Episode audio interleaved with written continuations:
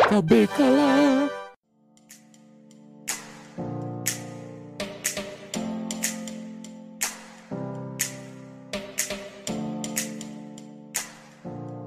Bem-vindos, pessoal, a mais um podcast Ocupa o Cubículo, aquele programa bem curtinho, porque hoje a gente vai falar sobre os programas clássicos de auditório da TV brasileira. E claro que no auditório não estou somente eu, Matheus Ribeiro, mas estamos também aqui com Diego Ramon. Como vão, meus queridos cubolins? Eu sou daquela pessoa que domingo eu acordava meio-dia e meu despertador era a música. Aí na edição vai colocar o Buda, Buda, Buda. Muito bem, então já sabemos aí que na nossa adolescência, infância, pré-adolescência, enfim, na nossa vida foi composta de programas, né, clássicos de auditório da TV brasileira. E a gente vai começar, na verdade, fazendo essa rememoração, essa lembrança aí do que é que a gente assistia. Eu vou começar com o Diego, né? Logicamente, depois é que eu vou falar. E aí, Diego, qual o programa que você mais assistia aí é, de auditório clássico da TV brasileira? Tinha uns de barraco também, talvez. É, os de barraco eu não via tanto, né? Os de barraco era mais aquela coisa do ratinho, né? Antes de descobrir que. O exame de DNA. É, antes de descobrir que ele era um puta bolsominion do caralho, né? Mas. Aliás, muitos envelheceram mal, né? Silvio Santos, Ratinho. Exatamente. Inclusive o Silvio Santos, que foi o programa de auditório que eu mais vi. Aliás, a, a minha avó, né? A, a, mãe do meu pai, ela, ela ia direto no programa de auditório. Ela já até apareceu na TV. No, de, no, no de Silvio Santos? Sim, no Topa Tudo por Dinheiro. Ela apareceu lá, respondeu a pergunta e ganhou 50 reais. Olha só, não sabíamos que tinha uma estrela aí na família de Diego. tinha mesmo, porque ela já é falecida, que Deus ah, a tenha. Né? Sim, sim. Mas eu acho que esse era o sonho de qualquer pessoa, participar do programa de Silvio Santos, com certeza. Inclusive meu. É, eu, eu não posso nem julgar também. Inclusive meu. Antes, antes de descobrir que ele era um puta bolsominion. Não, tipo, até hoje, se tivesse o convite eu iria, velho. Porque eu acho assim, que Silvio Santos é um. Apesar ideologicamente de visões políticas diferentes, ele é um baita comunicador. Isso é um fato que a gente não pode. Isso é fato. É... Na verdade, hoje em dia eu acho que ele tá meio que um velho gagá, né? Hoje em dia ele fala, tá falando umas coisas, tá. Sei lá, os programas ele tá bem diferente. Ah, tá eu não diferente. sei bem não, viu? Se isso é. É, eu não sei bem não. Isso eu acho que eu acho que é uma desculpa. Um dizer que a gente tem. Ah, porque agora envelheceu, ele tá assim, coisa e tal, coisa e tal. É, isso aí é desculpa. Porque se a gente for analisar, os programas também na época, né, eram politicamente não corretos. Nossa, total. Na época do bambu, né? E o bambu. Oi! E Silvio Santos era o cargo-chefe aí. Aliás, é, né, ainda o cargo-chefe do SPT, porque vários programas de auditório a gente queria participar e eram apresentados por Silvio Santos. É, o programa dele, lógico, é o Show do Milhão. Putz, quem não gostava de ficar grudado tentando acertar sim, as questões sim. lá do Show do Milhão? Eu tive, eu tive o CD-ROM do jogo do, do jogo do milhão, é o Show do Milhão, na verdade. Sim, eu também jogava no computador, acho que era é... o primeiro jogo assim de todo mundo. Pena, uma pena que a gente não podia ganhar aquele dinheiro de verdade, né? É, não, e tinha até o barulhinho realmente do dinheiro, né? Aí eu ficava brincando com meu irmão e a gente ficava imaginando que o dinheiro saía assim do monitor, sabe? Daqueles tubos. A gente pensava que saía de lá. Nossa. Além. E o clássico, né? Roda a roda. Putz, o Jequiti aí foi patrocinador aí de vários programas. É um Inception, né, que existe no SBT. O, o patrocinador é do próprio chefe. Então, a propaganda. É. Então, quem não queria... Inclusive, né, a mensagem subliminar. Você tá lá assistindo Chaves, né? Aí do nada pisca a tela, Jequiti. Aí sai. Jequiti. As séries também que eles colocaram aí. Jequiti, do nada. E eu acho assim, eu até acho que o SBT, na verdade, é, digamos assim um ecossistema dos programas de auditório. Porque temos hoje os clássicos, né, que ainda estão no ar, como Casos de Família, rola meme aí direto, os Casos de Família. Tem também o programa é, da Eliana, que teve um tempo que foi no SPT também, pouco também na Band. E aí o clássico, né, que choca a audiência, o do, do Gugu, né? Que brigava. Banheiro do Gugu, o despertador de todo adolescente, né? Acordar e já ver, né? Porque tinha aquela briga de audiência, né? Do Gugu e do, e do Faustão, é, pra saber quem é que ganhava o domingo, né? E quando tinha a briga do Gugu, estourava de audiência. Por quê? Era ao vivo, eles não tinham como ter tarja é, para censurar as coisas. Então, tava ali a, a personalidade feminina, o personagem masculino, e direto saía a parte de cima do biquíni, e aparecia as peitolas. É. Isso, pô, todo mundo queria ver, né? Naquela É. época ainda, pô, ah, aquela coisa, ó, peitinho, né? tem que ver peitinho, tá, não sei o quê. Aí pulava o povo ficava ali só esperando. Então, era a audiência do Gugu, era isso. É, Tanto que ele tem, quando ele tava ainda vivo, ainda tava no SBT, ele tentou trazer a banheira do Gugu de volta, mas politicamente correto.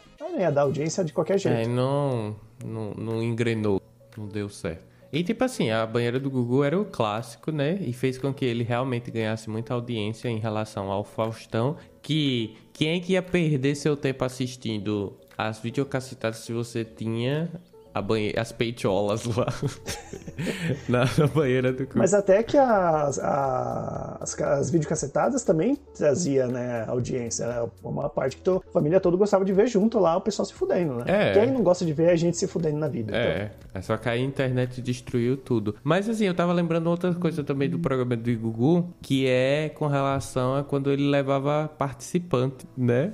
Aqueles, aqueles clássicos lá que. Ah, sim. O Jean-Claude Van Damme, né? Bandas internacionais também. É o, é, o ator.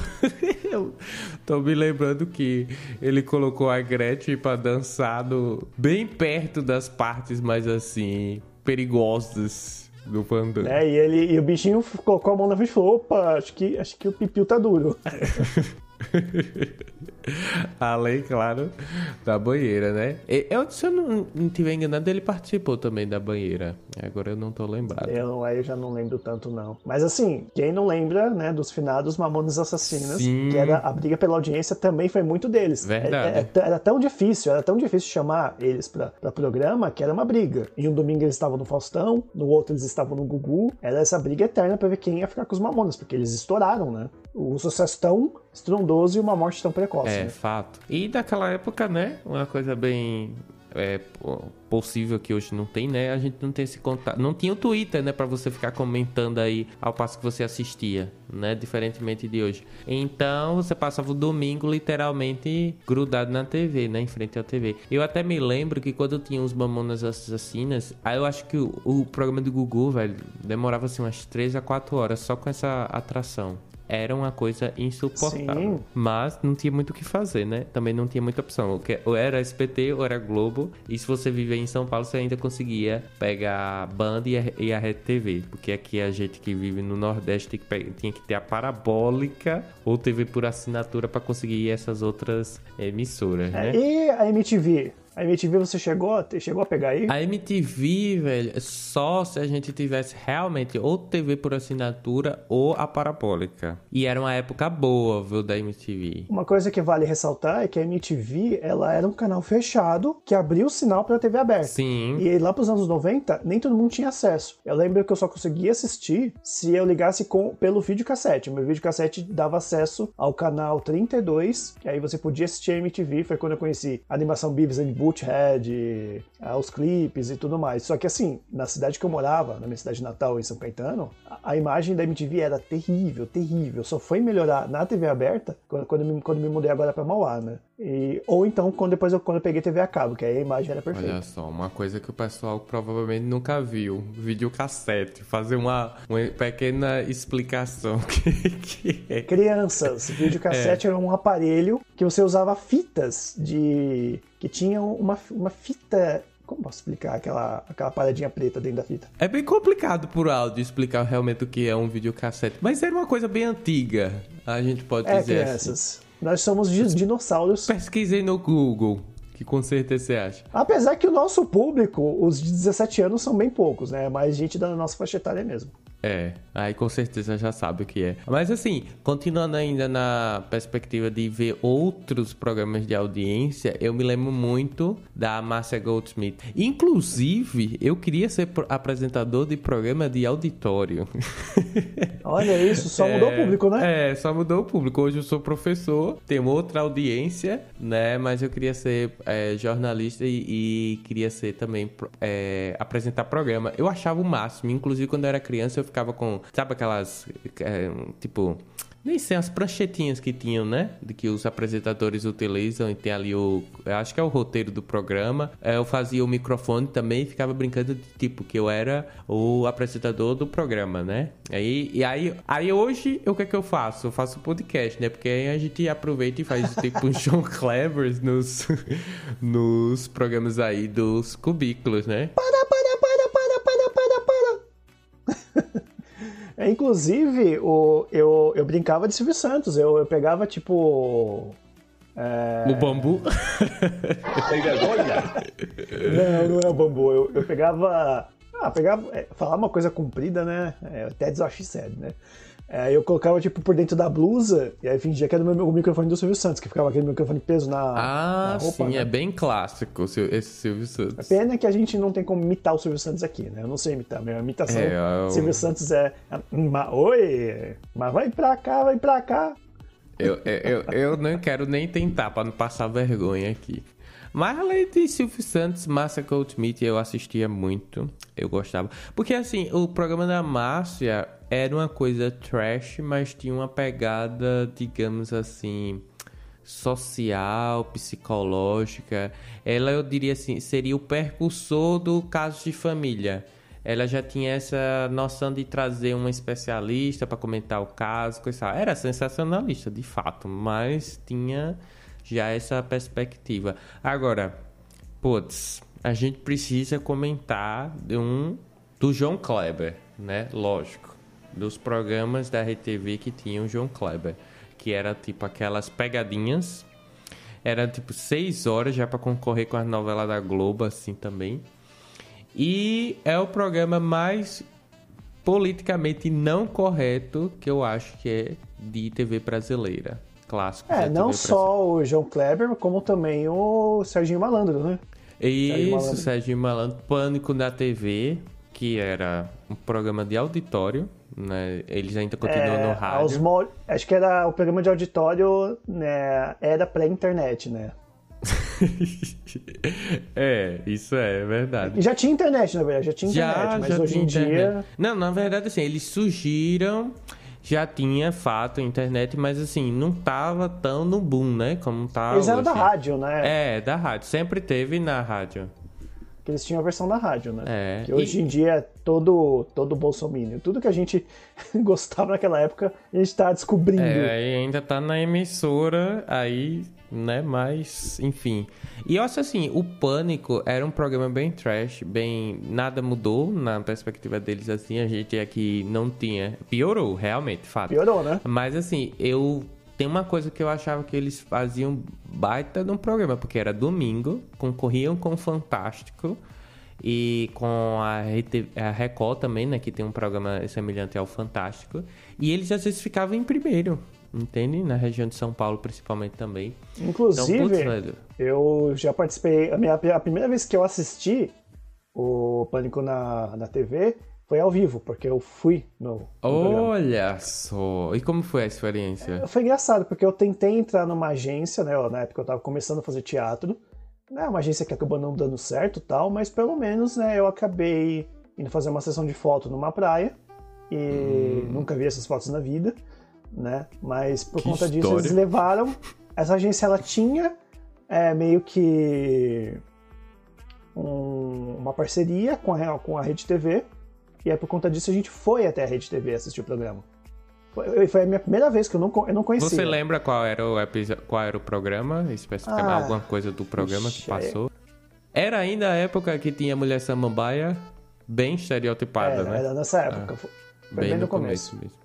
É, o Pânico da TV, assim, eu, eu me lembro que quando a gente colocou Parabólica lá em casa, foi uma, um evento, né, na época, e meu irmão sempre falava, olha, Matheus, a gente vai assistir Pânico na TV. E eu ficava esperando realmente a próxima temporada, né, porque eles tinham um recesso, né, de final de ano e início de ano, que eles tiravam férias, ficava só reprisando os episódios.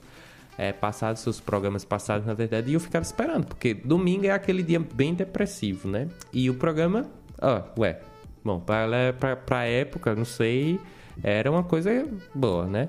Mas eu acho assim, né, que os programas de auditório cada vez mais estão morrendo e eles estão, assim, na perspectiva brasileira, de uma forma geral, sendo transformados pelos programas de talk show, que a gente tem muitos hoje em dia. Por exemplo, o de Danilo Gentili, lá no SBT também, né? Uh, tem o da Record, que o Fábio Pochá foi lá, mas não deu muito certo, coisa e tal. Tem também a, então, tem também a da Tata Werneck, que acho que é o que tá dando mais certo, né? Porque ela é. realmente é, tem o feeling é, da coisa. Lady Night, no MTV. Eu vi, eu vi esses dias no, é, no Twitter um corte que ela, que ela entrevistando o Marcos Mion. Mas que engraçado. Ela fazendo umas perguntas, o Marcos é, Mion não conseguia responder. A Tata é muito foda. Ela na época. Não, impressionante que, tipo, ela faz a piada e ela não, não segura riso nem nada. Ela consegue aguentar a seriedade. Ela fica séria é, falando. É muito boa a Tata. É, ela, na verdade, veio da MTV, né? Era uma, uma peça, assim como a Dani Calabresa veio também. Então eu acho que é assim, né? É uns programas de auditório meio que estão sendo. fazendo metamorfose, porque é, você vê é, o programa do. do Gordo lá, que eu me esqueci, o, o programa do Joe. Aí o Bial assumiu, né? Conversas com o Bial, coisa e tal. Tá meio gourmet, porque ainda tá, tá em auditório, mas assim. Com a pandemia eles acabaram, né? Mas quando não tinha pandemia, é, tava aquela coisa mais gourmetizada, sei lá, meio. Tiraram pop. Então eu acho que tá morrendo o programa de auditório. É só sobrevive os de Silvio Santos. A gente não na tem. Na verdade, na verdade, esses programas de talk show, eles estão virando tudo, entre aspas, podcast, né? É, eles estão tentando fazer as coisas tudo híbridas agora, né? Porque. É aquela coisa, a pessoa ela faz um programa estilo talk show, chama de podcast, lança em vídeo e faz um canal de cortes. Essa é a nova moda. É, para ver se consegue pegar audiência fragmentada, né? E a, o segredo agora é, é, a internet. É outra coisa também, né, que a gente precisa analisar, porque é, a TV tá perdendo a audiência, né? E ninguém tem muito mais tempo agora para ver. Então... É por isso que a Globo tá aí com o Globo Play firme e forte no streaming. Inclusive, né, tem até uma, uma crítica disso na segunda temporada de The Morning Show, né? que eles fizeram lá a, a UB Plus, né? A UBA Plus. Sim, sim, bem lembrado, realmente. Então eu acho que é isso, né? Uma tendência a TV fazer essas metamorfoses para tentar sobreviver, né? E eu acho que é isso. E outra coisa, né? O programa de auditório tá virando um entretenimento de jornalismo. Vide o programa da Fátima Bernardes, que antes na, na, a gente tinha essa coisa assim de dona de casa, né? Entre aspas, esse estereótipo. Ana com, Maria Braga. Com Ana Maria Braga, tinha aquele também da Record e tal, mas não tinha audiência. Não tinha tudo em audiência, não tinha é, público em loco, né? Hoje a gente tem. Então, é uma coisa eu quero fazer uma reclamação. Vamos abrir o recall. Saiu a Fátima Bernardes. Quer dizer, a Fátima Bernardes. entrou a Fátima Bernardes no lugar da TV Globinho, pô. TV Globinho assistia muita coisa. É, é um programa de auditório, de entretenimento. Quando eu voltava da escola. Quando é. eu voltava da escola. É. TV Globinho é o marco. É porque agora as crianças não estão mais assistindo. Tem uns streams, né? O ah. pessoal já tá querendo saber onde é que tá. Tá no Netflix, tio? Ah, não tá, então não vou assistir. Não vai ficar é. esperando. Ah, mas pra mim é nostalgia, TV, pô. Eu sou velho, então eu posso reclamar. As crianças de hoje não vêm. Não sabe, não sabe o que, que é. É, os programas de auditório clássicos da TV brasileira são clássicos. A gente vai morrer ainda com as memórias assim. Quem não lembra do exame de DNA do barraco que tinha do ratinho? Um clássico. Um clássico. O xaropinho. O Homem Sombra que eu lembrei agora. Marquito. Que, que, figu... que figura icônica que existia nos programas, né? Então é isso. Fica parte aí da vida da gente também. Bom, o episódio tá acabando, né? A gente. Peraí, calma aí, calma aí. A gente tem mais cinco minutos e aquela parte que eu falei para você cortar, a gente pode. Você pode cortar vai ficar menor. Que é aquela parte que eu falei para colocar em intervenção. Hum. Vamos falar agora de programa de, mais de humor do Chaves ou Chapolin, né? E também Todo Mundo Odeia o Cris. Tá, então é, pega aí, começa aí. Eu não quero! Então, eu só queria lembrar que a gente também tem bastante coisa de comédia na TV, né? Quem aí não. Os mais novos não vão conhecer, mas Chaves é um puta marco, né? O Silvio Santos ganhou uma mina de ouro quando trouxe Chaves e tá perdendo Chaves agora, né? Porque o Chaves ele vai estar, tá, ele tá agora no Multishow, né? A Globo comprou os direitos. Não é a mesma dublagem, né? Porque infelizmente muitos dos dubladores morreram já, né? tem o Chapolin e tem até o Todo Mundo Odeia o Chris, que é o Chaves da Record, né? É, mas é como a gente já tinha discutido anteriormente, a, a TV vai ter que fazer essas metamorfoses para tentar sobreviver, como o Rádio tá fazendo, tipo, agora programas híbridos, e aí é, transmite ao vivo pelo YouTube para ver se o povo, né, não deixa de assistir. Então, por exemplo, perder esses programas clássicos também de comédia, como Chaves, entre outros, é uma tentativa de sobrevivência, né? Vamos ver aí o que é que vai acontecer, né? Também com esses programas que estão é, indo diretamente para o streaming, né? Vamos ver o que é que vai acontecer, né? É, o Chaves ele tentou entrar na Netflix, só que, nossa, o volume era extremamente baixo. Eu tinha que colocar no 50 da TV para poder ouvir. É, programa... com a dublagem clássica. É, o programa antigo deve ter tido algum problema. Eu não sei na Prime, acho que na Prime, eu não sei se tiraram, mas tinha até um tempo atrás também, Chaves. Não sei, não tenho essa informação. vou pedir ao meu público pra checar. Eu vou me encerrar. Não! E todo mundo tem o Chris, né, que é uma sitcom, né, e também faz esse papel aí, né, que a Record passa, assim, 50 capítulos em um dia só, né.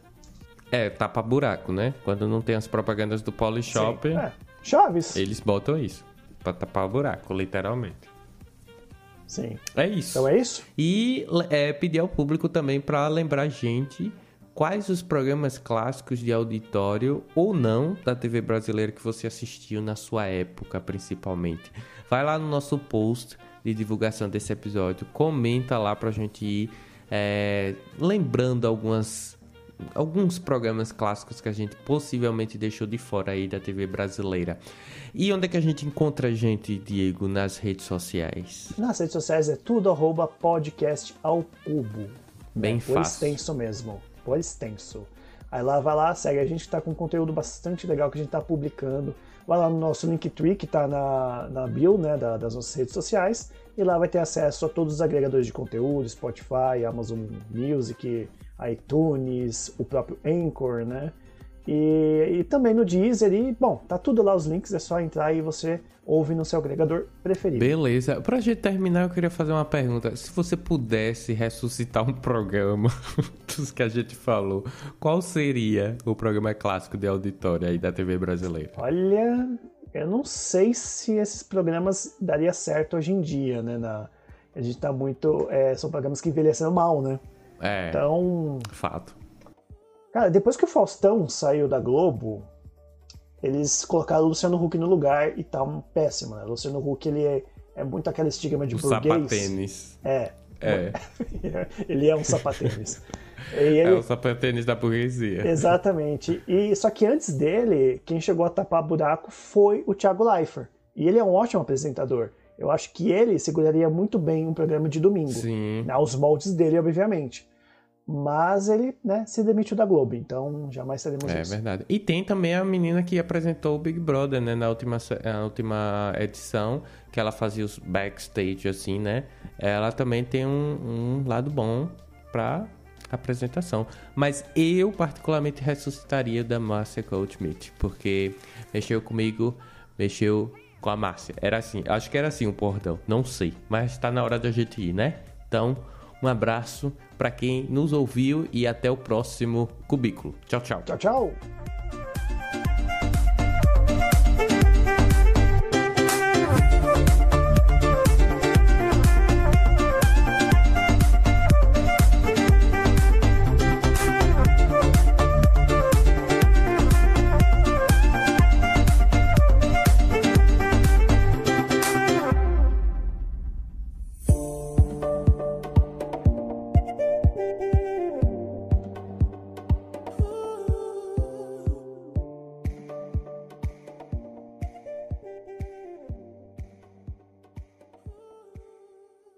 Coisa legal tá pra vir aí na, na próxima tem, nessa próxima temporada que a gente está gravando já, né? Nessa próxima temporada? Sexta temporada. Mas essa é da sexta. É, é, não ficou claro que eu deixei isso? Deixa eu falar de novo então. Não. Nas redes sociais é tudo arroba podcast ao cubo por extenso, né? Facebook, Twitter, Instagram. Vai lá, segue a gente, vê os nossos conteúdos que a gente está postando por lá. Muita coisa legal tá pra vir aí na, na próxima tem, nessa próxima temporada que a gente está gravando já, né? Mentiroso! Ai meu caralho. O Matheus e o Diego gravaram isso antecipadamente e esqueceram que os avisos mudaram. Pois bem, não esqueçam de ir lá no app do Spotify e dar 5 estrelas para gente e ajudar na divulgação. Além, claro, de responder às nossas enquetes. Um beijo da Blue. Então vamos embora? Este podcast foi editado por Rabon Produções e Multimídia.